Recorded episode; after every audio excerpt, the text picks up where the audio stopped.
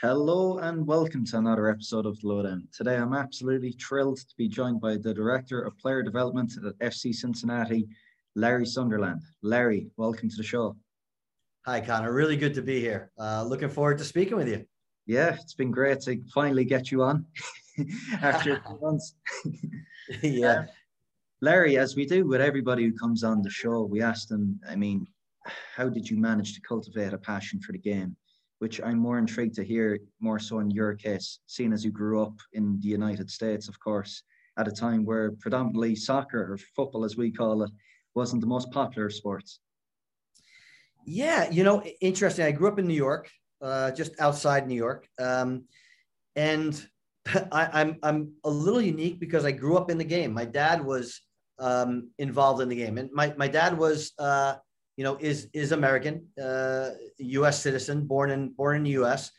Um, he was involved in a lot of different athletics. He was an athletic director at a university, um, but he just became passionate about soccer, and he was, I guess you could call him one of the kind of the founders of the growth of the game in the U.S. Um, he helped to bring the New York Cosmos to New York. He uh, developed a lot of the, the college soccer programs in the US, founded something that was called the Senior Bowl, where the best college seniors came together and um, played and were hopefully drafted into pro teams. And, and that was really where, where it started for me. He founded our, our local youth club.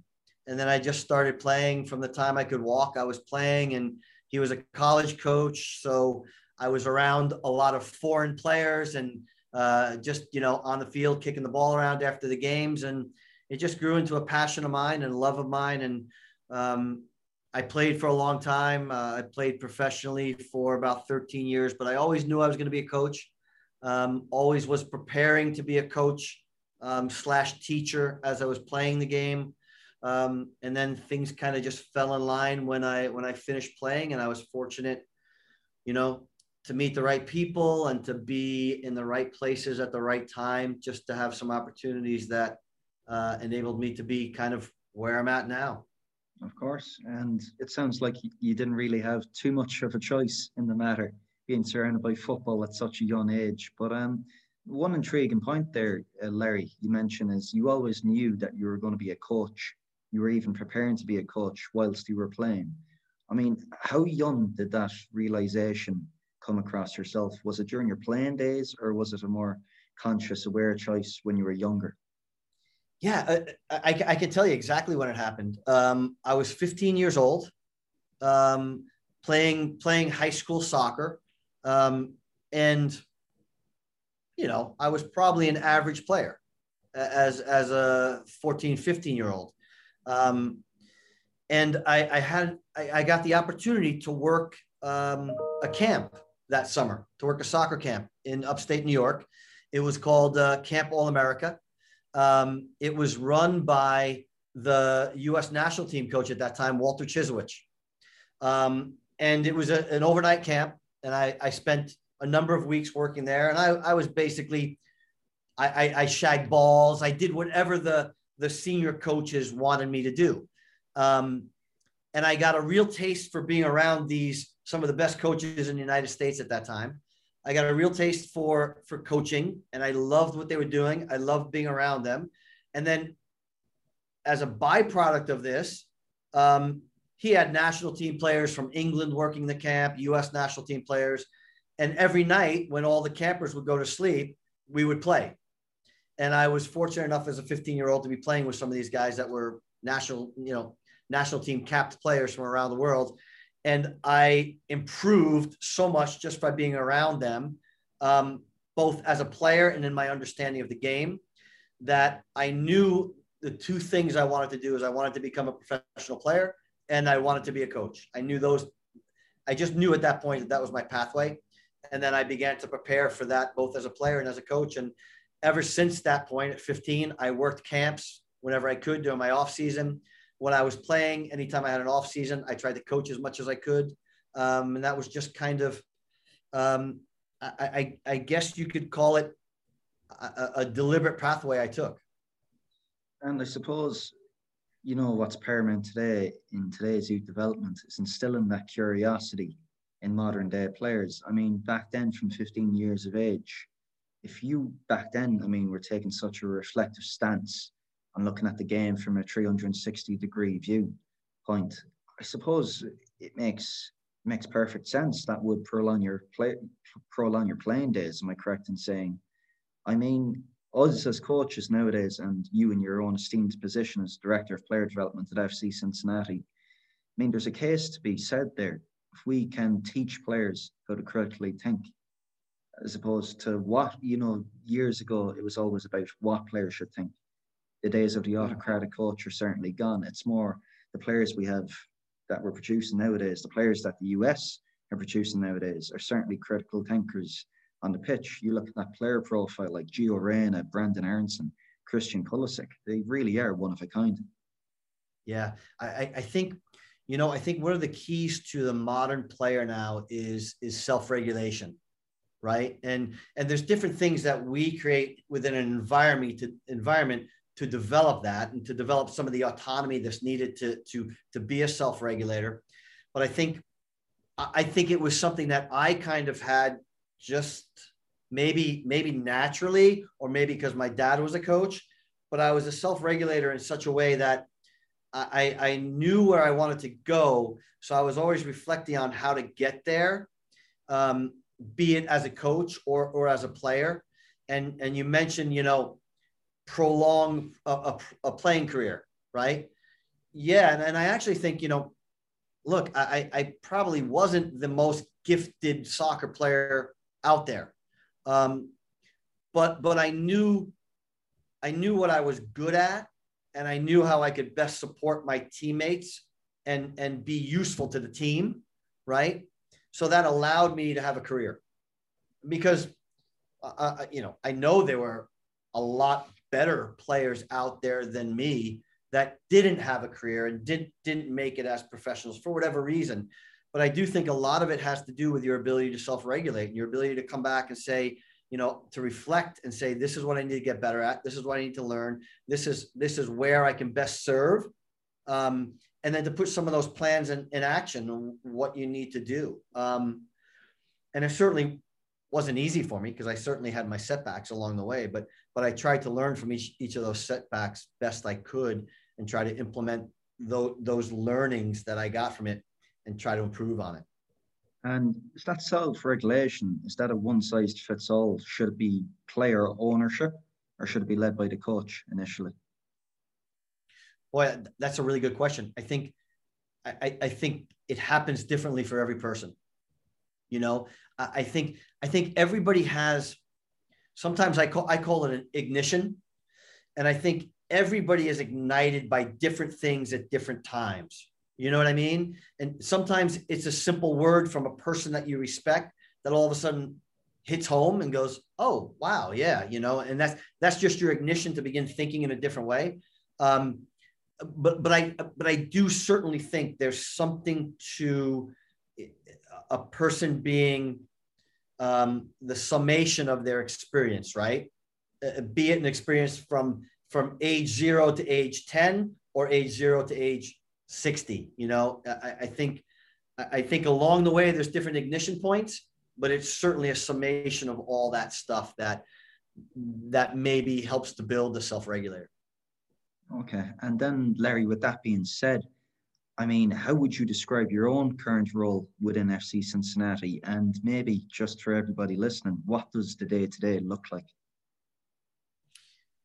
I, I think yeah, my, my, my current role, my, my best description of it and, and kind of the reason, the reason I, I enjoy it um, is because I, I, I work in the gap, right? I work in the gap between what someone is and what someone can become, right? And, and that's kind of my purpose. That's, that's my why. So that's my job.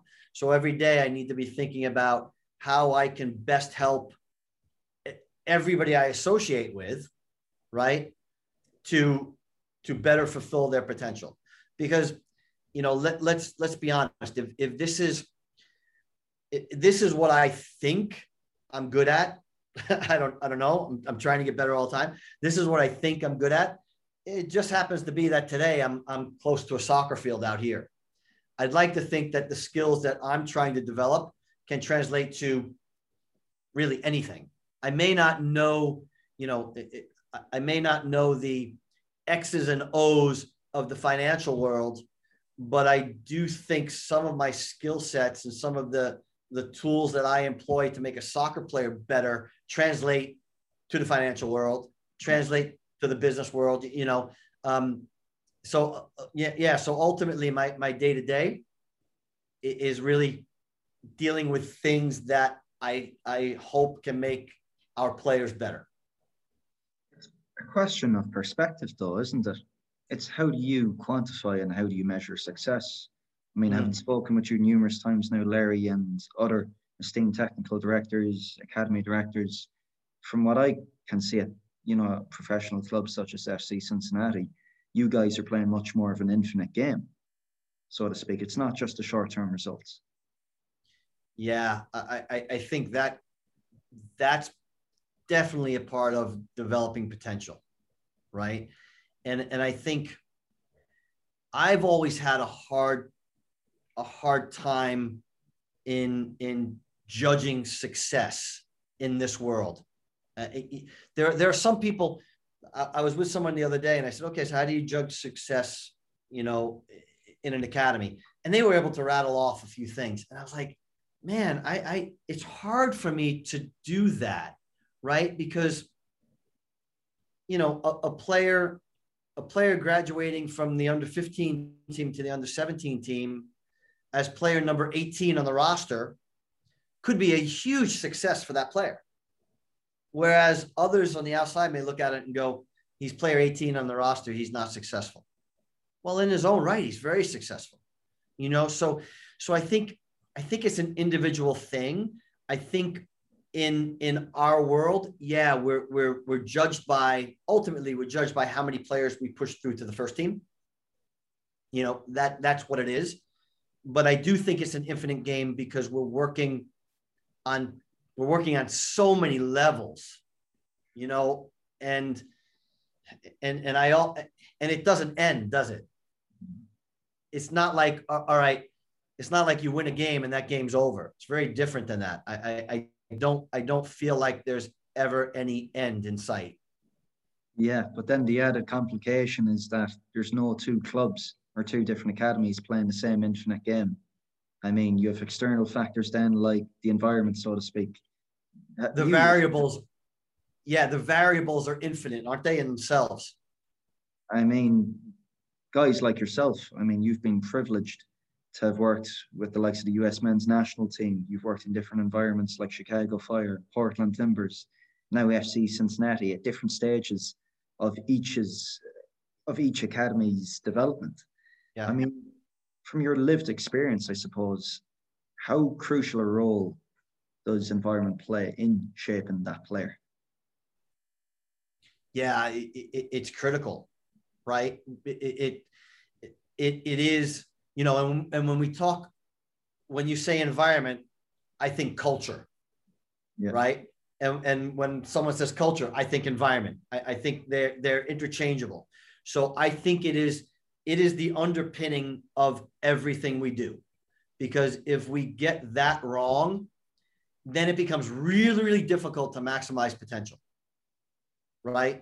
So, so when I think of environments, I, I think about motivation, I think about psychological safety, you know, and, and those things under values, right? And those things underpinning what content we want to teach, our methodology of teaching, the creation of our pathway. You know, so I think about, I kind of think about, you know, maybe, maybe, maybe soft skills and hard skills, or maybe EQ and IQ. And, and I really think that, that the environment and the success within that environment is under, is under, the foundation is soft skills. The foundation is, you know, emotional intelligence.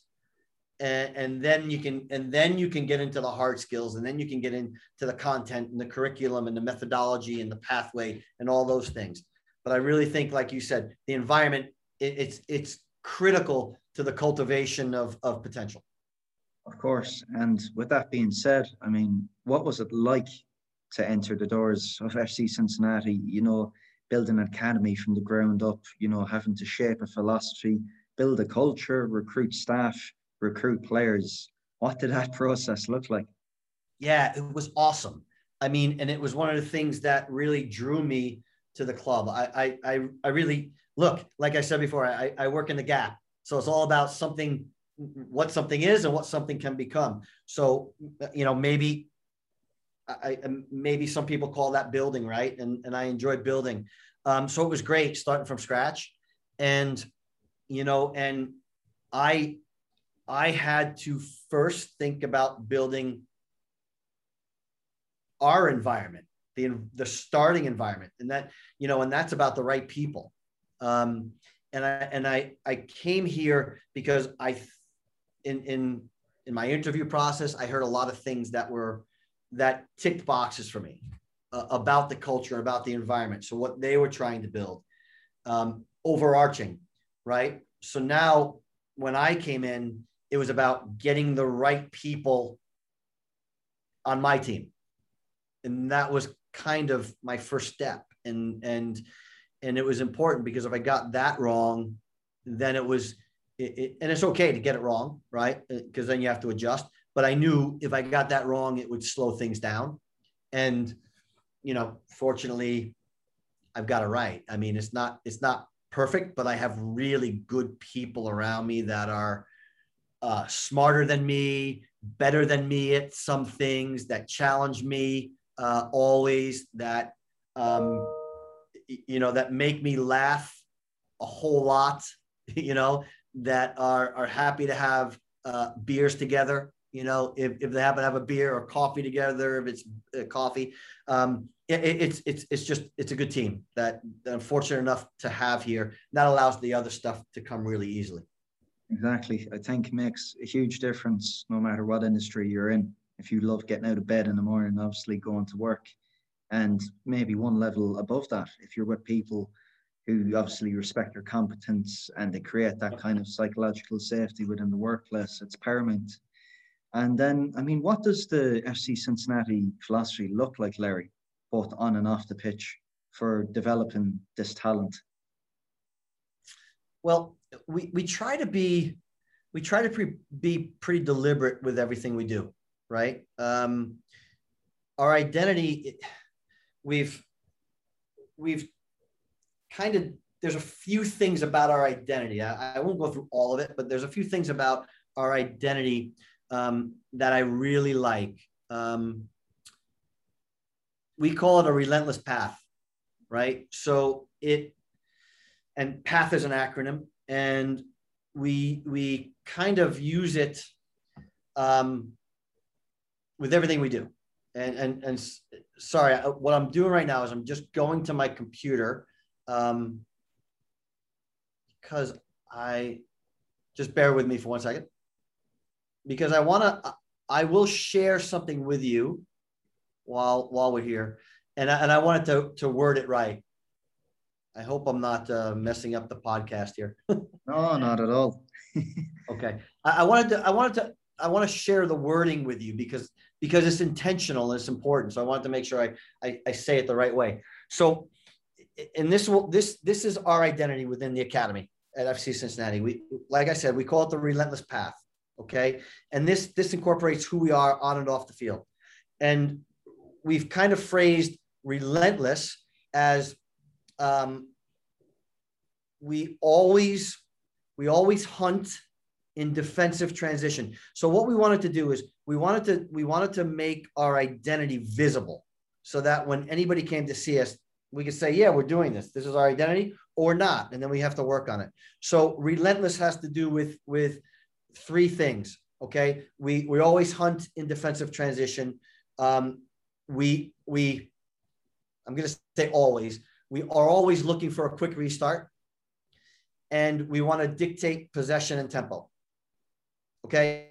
So this this has to do with a, a, an aggressive mindset. Okay. We think it's better to be aggressive than it is to be passive. Right. So so these are aggressive things. We want to aggressively hunt. And, and where do you see? You can really see that in defensive transition. Um, we always want to be aggressive when we get the ball. So we want to have quick restarts, right? And then we want to dictate the possession and the tempo, right? So we want the ball. So this is kind of an aggressive stance for us. That's the relentless piece. So all of our players understand that to be relentless. Now we have our ac- acronym, which is PATH, and the P stands for problem solver. Very important for us. Um, we want to display that on the field, both collectively and individually, right? So I think often we look at player development, we talk about the individual too often. It, it is also it is also very very much so about the collective. So we want to problem solve as an individual, which which might translate as one one v one, right? Duels. But we also want to problem solve collectively. How do we combine to solve problems? Okay. Um, we problem solvers. We want to communicate on the field, right? To solve problems, to organize and to solve problems, right? And then we always want to have a proactive mindset. What does that translate to? That translates to our transitional moments, let's say, right? We want to be proactive. So as we're attacking, we want to be thinking about how we're gonna how we're gonna manage the defensive transition. Okay. So so these things you can see how they relate to on the field, our identity. Um, the the A in in relentless path path the A is an acronym for adventurer. This directly relates to our environment, right? Because we want we want our players to be adventurers. We want them to take risks. So we want them to play forward. We're looking for our players to play forward. We're looking for our players to always create advantages on the field. And we're looking for our players to display confidence, to display eagerness, to display um, a forward thinking mentality, right? so how do we develop that identity? And i'm kind of i'm kind of going on tangents but how do we how do we identify that identity? How do we develop that identity of an adventurer? Okay we have to have a psychologically safe environment to allow for a player to be an adventurer. Because if every time they tried to do something and failed if we yelled at them are they ever going to be an adventurer if it cost us a goal and we got on them about losing the game because it cost us a goal are they ever going to be an adventurer? No. So it has to relate to our identity. It's very, very important and it's very deliberate. Um, T is for team first. It's about it's about a service mentality. We we serve each other. While we do believe in the individual, the individual in our academy is about the individual serving the team. So it's really critical. And and I found over my career that the more I work to serve someone else, the, the more things I get rewarded with, the more things that come back to me.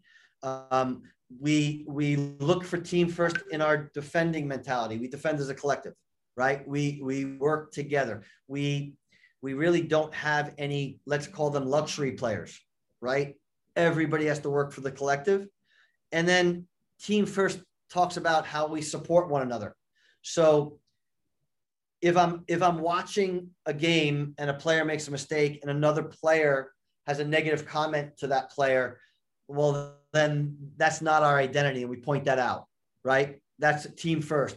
We don't we don't criticize one another like that. That doesn't mean that we don't have hard conversations as teammates, but we do because we've created that that ability to do that within our identity, right, and within our environment. And the last one is um, H is for humble uh, and and I think this is this is kind of unique. Um, we we try to embrace imperfection.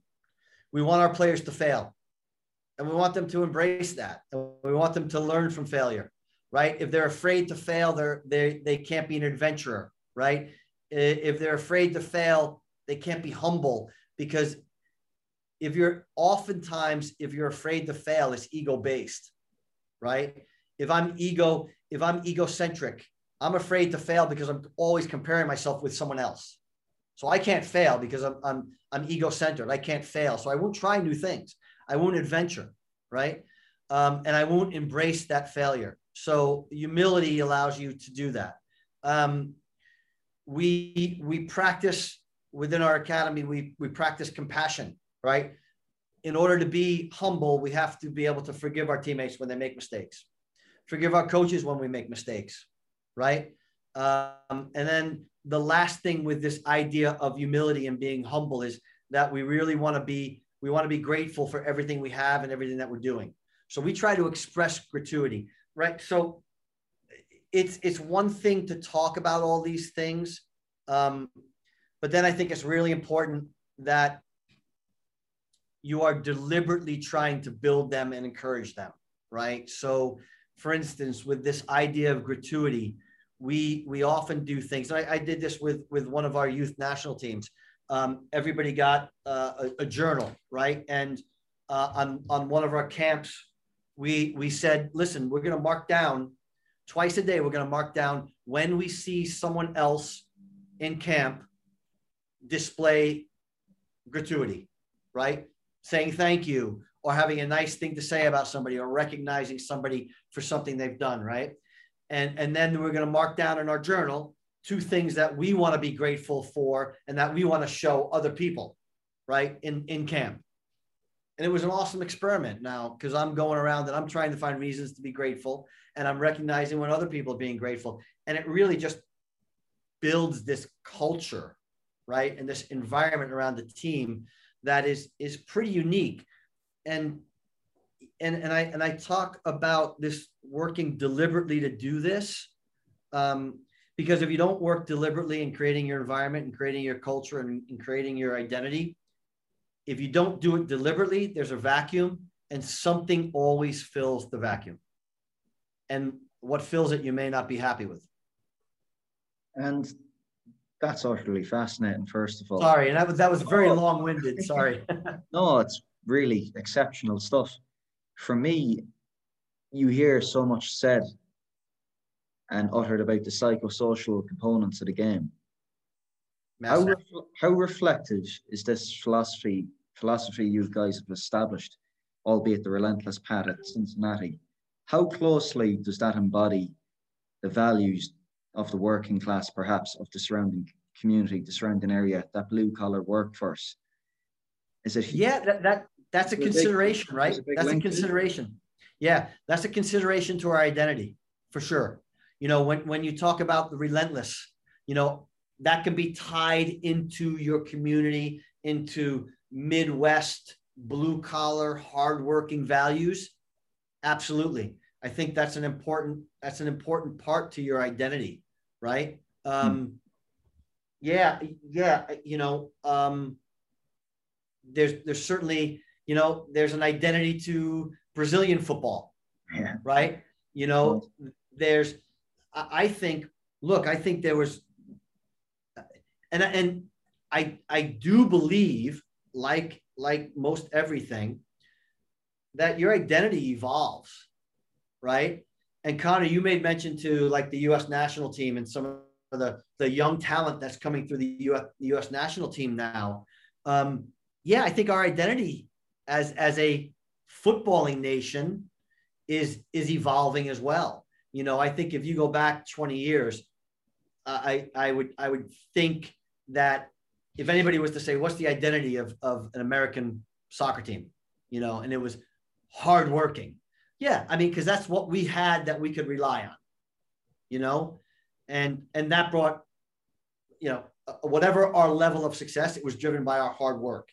Um, and I don't think you ever want to lose that. But I think now we're growing more things, right? And we're we're beginning to develop more of an identity, you know, and and it's building on maybe that hard work. We hope it builds on that hard work, but now we can build different pieces to our identity and and our our country and and our culture in the United States is very different because it is such a melting pot. Um, man, that that we're I think we're just scratching the surface on what our identity as a national team is. Well, I do too, having lived in the States and just even following the US men's national team and the women's team, their progress from afar. You look at the stylistic fit of the team, you look at the current coaches, what they're trying to do compared yeah. to the likes of 10 years ago. Physically, the size of the US men's national team players, it's very, very drastically different compared to what was seen at the 26 World Cup in Germany, the 2010 World Cup in South Africa. But just to get back to what we said earlier on, Larry, about bringing through homegrown players, that really is priceless. Having one of your own, two, three of your own on the that pitch wearing that FC Cincinnati badge in the MLS. I mean, look at Barcelona, Let La Masia. The yeah. reverence those guys are still will always forever be held in by the fans, by the coaching staff, by their counterparts. Chelsea, as a Chelsea fan myself, watching them win a Champions League, with yeah. five or six coming straight through from Cobham. Absolutely huge. Possibly yeah. the achievement ever in a club's history. Yeah. I mean, you can't put a price on that, can you? You can't. No, you can't because that's connection. Yeah. Right. And and and ultimately, you know, you you talk you, you spoke about the psychosocial social aspect of of of what we do. Uh, there is a huge psychosocial aspect to to um, supporters, right? And fans of the game and the community around your club. It's massive. I mean, you know, in England, it's, uh, you know, so much more than it is here. We're beginning to develop that though, right? That is coming and it, it's pretty organic. And, and I think, you know, as human beings, we all look for this connectedness, right? And this is something that as, as a modern coach, we need to be aware of because this, this, as much as we're talking about, you know, supporters right now and the connect the, the connectedness to the club through homegrown players, right? It's massive. There's also the how do you form that connectedness with players within a team, within a club, right? I think all those things are really, really important. And it's this is what makes I think this is what makes the game of football really pretty unique. You know, um, I, I can't, I don't know. I can't think of another sport really, you know, and I'm thinking the US and, and, you know, I, I don't know. Are there other sports that you have like homegrowns that come through an academy system into a first team? We don't have that in any other sport here in the States. Uh, you know, no. maybe, maybe in rugby, maybe in some places, I, you know, yeah. yeah. I, I think, you know, of course, other sports always, you know, other sports like football, like our own sport, have pros and cons. But I think certainly in terms of what football is able to do to society, to bound people together by share by wearing a similar coloured jersey, it's really mm-hmm. incredible. I mean, the game stopped civil wars in the likes of Africa, the likes of Asia. It's brought millions together worldwide. And I think even tonight, interviewing yourself, Larry, or speaking with you on this podcast, I have tons of questions I could ask about you know, KPIs, analytics, where does that fit in? But I think at the end of the day, really, as you said earlier on, it comes down to the soft skills. And you look at players coming through the ranks now, it's stuff you can't measure. It's like resilience, determination. Um, Brendan Rodgers at Leicester City, he always speaks about the player that comes through is the silver medalist. It's not the gold medalists from when they're 13, 14, 15. Arsene yeah. Wenger speaks about the train of youth development players get off the train every year, other players come on. But if you stay on the train long enough and show perseverance and determination, you'll eventually come true. I mean, yeah. how crucial a role does this play in youth development? Yeah, it, it, it's critical, isn't it? And so go back to some of the things I was I was talking about before about this idea of embracing failure, right? Um, it that aspect, you mentioned perseverance, resilience, right? That aspect is critical to the long term success of a player, right? I don't know any player that's made it to the first team level that hasn't shown great resilience and that at some point hasn't had to rebound from adversity right? I, I, I, don't know of any players made it at the highest level that has had this linear trajectory you know, from youth soccer straight through to the pros. Um, and, and if they're out there, my guess is as soon as they face adversity, because they haven't built that resilience along the way, it it is um, it's life changing, and often results in catastrophe, right? So you think about the player who's always made the top team all the time and then finally gets to the first team and is not selected. How they deal with that. It, it, it's often a traumatic moment in their life, right? And they don't recover for it from it because they haven't learned the skills, right, along the way to to grow resilience. And yeah, certainly you you can't you can't grow resilience without experiencing failure, without re- experiencing setback, because it's all about it's all about the reaction to that. So this is why I mean within our identity, we want to there are I mean sidetrack, there are a lot of of the most successful businesses in the world now that actually go out and try to fail fast because they believe that's how they learn fast and then they could grow exponentially from that. So this is, uh, you know, I think it's kind of modern thinking. I'm not so sure that 25, 30 years ago, you'd be hearing this type of stuff. Um, but I, I, think it's critical in, in growing resilience and, and we really want to embrace that for sure. And how does that look within the academy environment? Is that something which you'd look players to go through on a daily basis, on a weekly basis, seasonal to go through that adversity? Yeah, it's it is different. It's individual. It's different with every player, right? Um, but it, a simple example could be um, a player who's you know on our 17s that has started five games in a row, right? Now there's going to be a conversation with that player that they're not going to start the next game and you have a conversation, you know, why they're not going to start. Um, maybe it's because someone else has to start. So now they have to learn the skills of supporting a teammate, right? And serving a teammate. And how, how am I serving that teammate? I'm serving that teammate by giving up my spot today for him to grow, for him to play, for him to have an opportunity. Um, that's a little bit different, isn't it? you know that's that's a little bit different and then there's there's you know there are players that that are that are released at the end of a season right? And within the academy it's really important how we deal with that. The and this is why academies have regular evaluations with players and regular discussions with players. But i think one of the places that many academies and i'm guilty myself um, fall short is when that player is released, it's thank you very much and goodbye. And I, have come to really feel badly about that, you know, and and and we're trying to employ some different strategies where there's actual actually follow up with that player, not just not just follow up to see if he's becoming better again when he goes back to his old club? Is he improving? And, and is he somebody that we want to bring back in the academy? Not just from that standpoint, but from the actual caring standpoint. You know, checking in two weeks later. How are you doing? How are you dealing with this?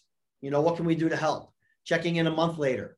How are things going? Are you doing all right? You emotionally okay? How are things going at your new club? So I think these are different things that that you know aid in the growth of resilience. Um, aid, help to grow an environment that we talked about, an environment where we actually care for the player as a person and not just as a player and not just as an asset, but actually as a person and ties into the idea of holistic development. Um, yeah, I think it's critical that we're, we're thinking these ways and, and these are different ways of thinking for sure.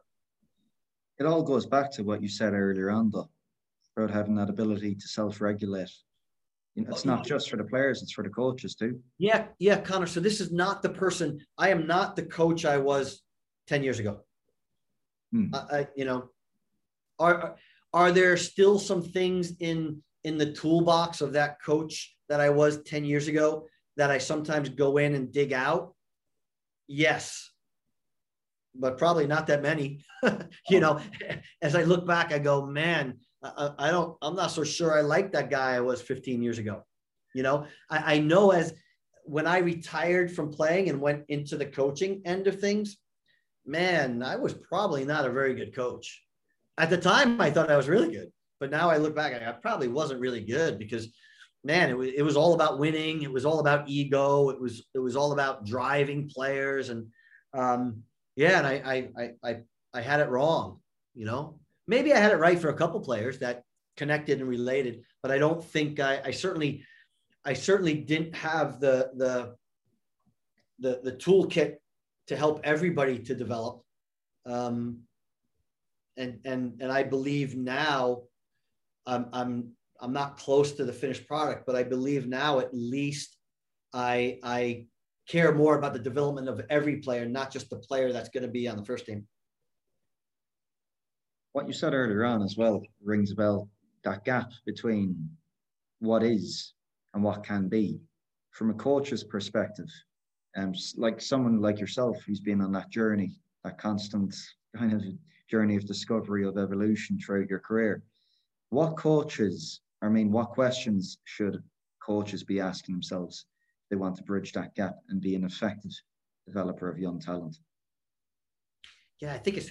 I think just like we develop talent, right? When when we're looking as as player developers, we're looking at a player not and and not seeing him today. We're looking at a player and seeing him five years from now. Yeah. Six years from now, 10 years from now, right? And that guides us right? That's that's that's kind of our compass to where we want to go and how we want to help that player grow. and that's constantly that compass is constantly being pushed out, right? I think the same the same is true. Um, the same is true uh, as as a coach. I think, you know, there are there are really great role models out there as coaches. You know, right now that are employing some of the things that we're talking about here, Connor, and, and are finding tremendous success. And by success, I mean the low hanging fruit of success, right? And when I say, when, when, when I say, and we were talking about success before, the low hanging fruit of success is wins and losses. That's the low hanging fruit, right? Unfortunately, for the masses, it's the low hanging fruit that people are judged by. Right? So, so thank God that some of these guys that are the, the Jesse Marsches out there, you know what I mean? The low hanging fruit is is coming through too, you know. So now people are looking at Jesse and going, "Man, he's so successful. He's so successful." Well, okay, they're looking at the low hanging fruit. You know, getting to the Champions League, moving to Leipzig now. You know, he his pathway is coming. But let's let's look at you know the picture of the iceberg. You know, the little bit above the water and the big bit below. Let's look at the big bit below. That's that's leading to Jesse's success that that everybody sees in the wins and losses because that's where all the hard work is, you know, and that's where all the growth is, and that's where all the reflection is.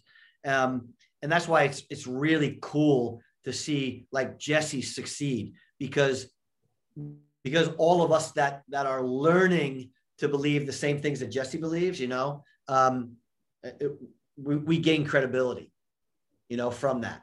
Of course, but we've seen players make the jump to Europe, Larry, with devastating effect, albeit recently too. Can coaches join Jesse Marsch on that journey to Europe? Can coaches domesticated in the US previously wouldn't have gone abroad, can they make that jump to Europe and embark in a similar path? For sure, if, if the opportunity is there, for sure. Yeah, yeah, and and so just like a player, a player is brought into an academy and gets the opportunity. Um, you know, Jesse got brought into the Red Bull family, you know, and and that created opportunity, that created exposure, and obviously he showed his talent clearly, right? Um, and and and that allowed him to kind of this propel himself. Um, yeah, it's about finding that opportunity, you know, and and and I there will be because of Jesse, right? Um, and others, there there will be more opportunity, I think, for American coaches overseas as time goes on. And and look, and I, and I think I think the idea that there are more and more players going overseas now and finding success, American players going overseas and finding success, that trickles back to coaches as well. you know, and, and I think as as American players begin to gain more respect in Europe, I, I think that has a knock-on effect to coaches also, you know. So I, I'd love to see that.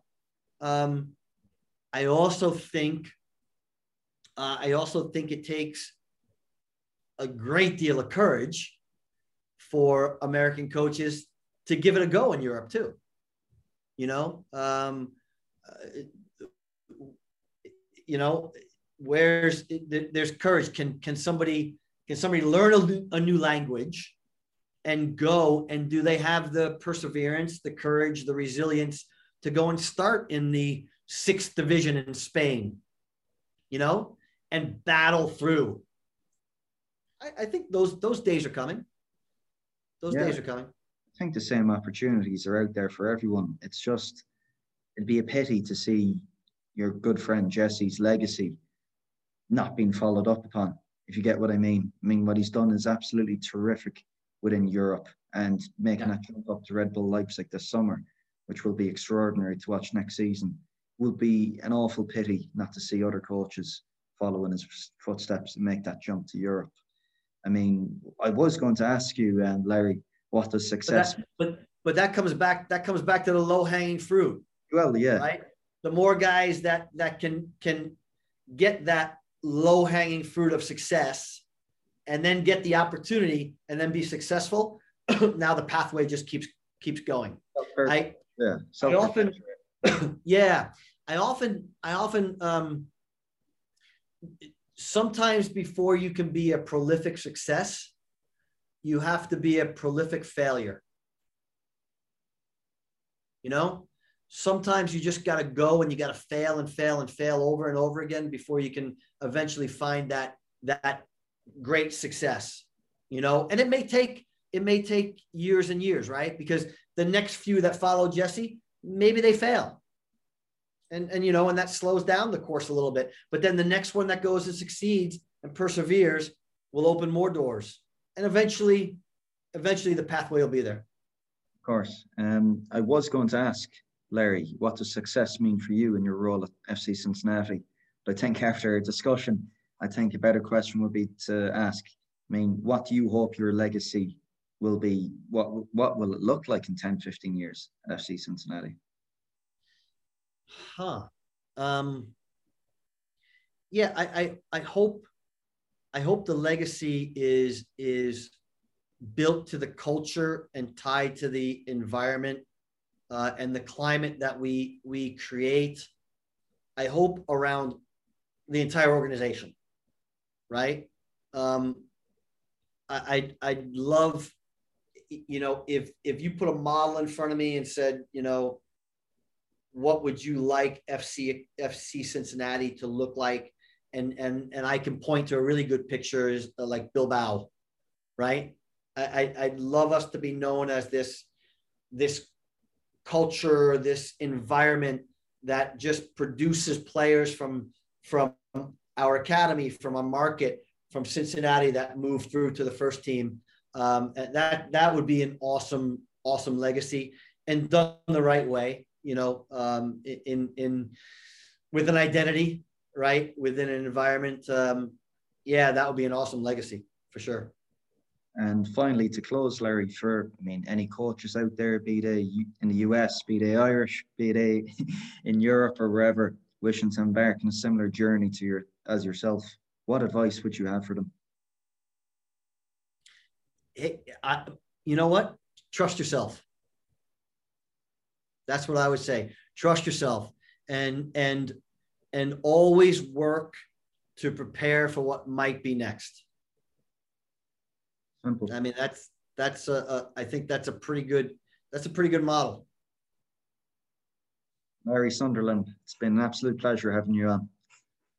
Thanks, Connor. I, have really, really enjoyed speaking with you, and uh, it's always great to share ideas and and just you know talk football and and player development, people development. Of course. Let's get round to in the books. Absolutely. Absolutely. Care,